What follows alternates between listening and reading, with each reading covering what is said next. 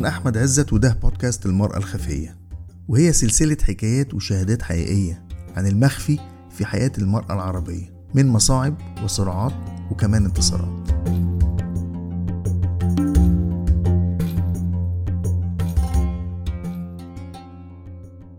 اسمي مها الترك وأنا جنسيتي أردنية ومتزوجة إلي 10 سنين، متزوجة من مصري. وحالة الأسرة بشكل عام بتكون في الأعياد، خصوصا في رمضان، مبسوطة وسعيدة لأنهم كلهم بيكونوا متجمعين مع بعض، بيكون في حميمية، خصوصا لو كانوا الأهل ما عم بيشوفوا بعض كتير. في العيد برضو نفس الشيء، لأنه الموضوع كمان له علاقة مش بس بالأكل، فإنه في العيدية الصغار بيكونوا مبسوطين فيها بالمصاري والهدايا والأواعي الجديدة. بالنسبة لرمضان بيكون الموضوع شوي صعب، لأنه بيكون في العادة أول يوم بيكون يعني عنا في البيت، فالمشكلة بيكون إنه الواحد بيكون تعبان ما بين أول يوم رمضان وإرهاق. بس أنا بكون سعيدة لأنه كل الناس تكون موجودة. أنا بحب أطبخ وأطعم الناس، فبحب أشوف الناس وهي مرتاحة ومبسوطة وهي ماكلة وإنه أول يوم عندي.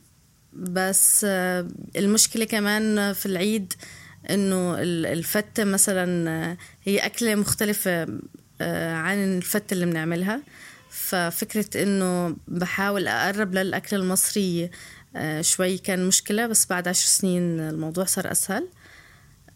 بس طبعا بيكون الموضوع شوي ممتر ومتعب، خصوصا لو كان في ضغط شغل مع مثلا نقول رمضان الصيام، لازم كل يوم يكون في طبيخ جديد بنسبة نقول 95%، ويكون فريش والأكل يكون يعني حلو.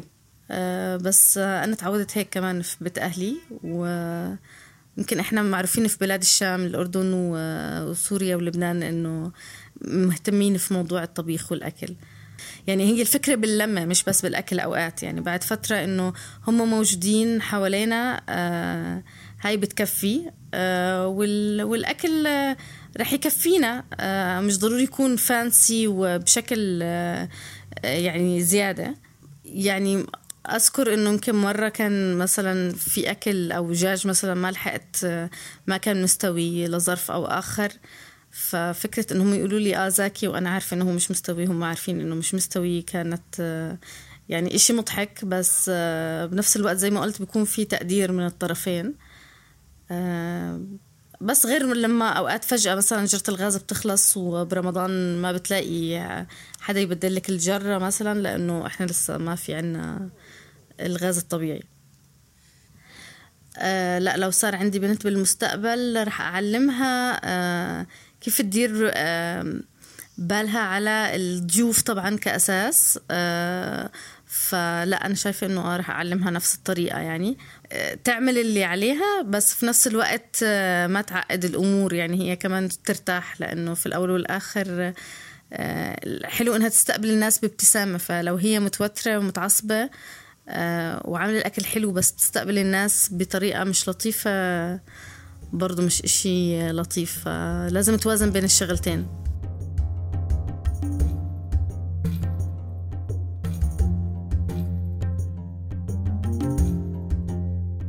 أنا اسمي أميرة أحمد، وأنا أصلاً من السودان، ومتزوجة لي أكتر من حوالي 11 سنة.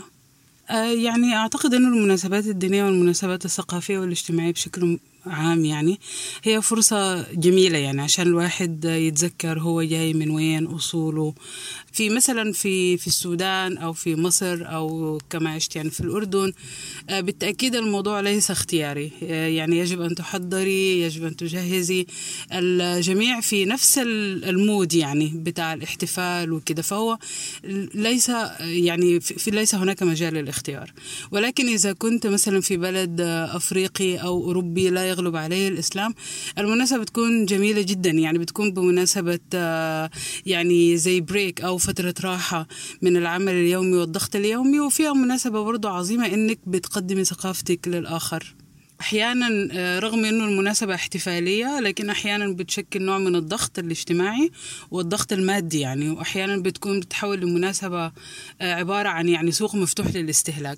فيعني أنا تربيت في جو زي ده، وبرضو زوجي تربى في نفس الظروف والجو، ففي الحقيقة قررنا أنه يعني لازم نحاول نكون نتعامل مع المناسبات المهمة زي دي ببساطة شديدة يعني، ونحاول بقدر الإمكان نستمتع بيها أكتر ما إنه نوفيها بالطريقة اللي بنحتفل بيها في بلادنا. بعتقد أنه في ضغط في المقام الأول على المرأة بالتأكيد، لأنه هي بتكون لا زالت تعمل وبتقوم بواجباتها المعتادة يعني، وفي نفس الوقت هناك في عبء إضافي. أيوة فيه جزء من المتعة، ولكنها لا تستمتع بالقدر الكافي لأنه بتقع عليها معظم يعني أشكال المسؤولية. لكن كمان هناك ضغط على الأسرة بشكل عام يعني، على وقت الأسرة، على الميزانية بالتأكيد يعني. وهذا طبعا ده يعني أعتقد في المستقبل لازم يكون في تغيير يعني. أنا طريقة احتفالي وطريقة اهتمامي بالمناسبات بتختلف عن الطريقة التي كانت تقوم بها والدتي، وبالتأكيد عن الطريقة التي تقوم بها جدتي.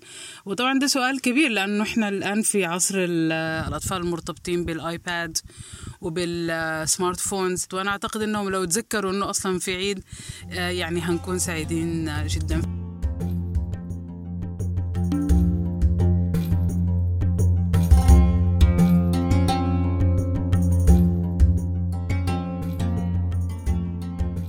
عشان تتابعوا معنا الحلقات بندعوكم تعملوا سبسكرايب لينا على iTunes أو أبل بودكاست. دوروا على هاشتاج الخفية بالعربي وهتوصلكم الحلقة مجانا على الموبايل أو الكمبيوتر أول ما نرفعها. وممكن تتابعونا وتشاركونا بالرأي على صفحتنا بعنوان ابتدي على فيسبوك وتويتر وإنستجرام، وكل المعلومات دي موجودة على موقعنا ibtidi.com. وأخيرا لو عجبتكم الحلقات ممكن تشيروها على هاشتاج الخفية.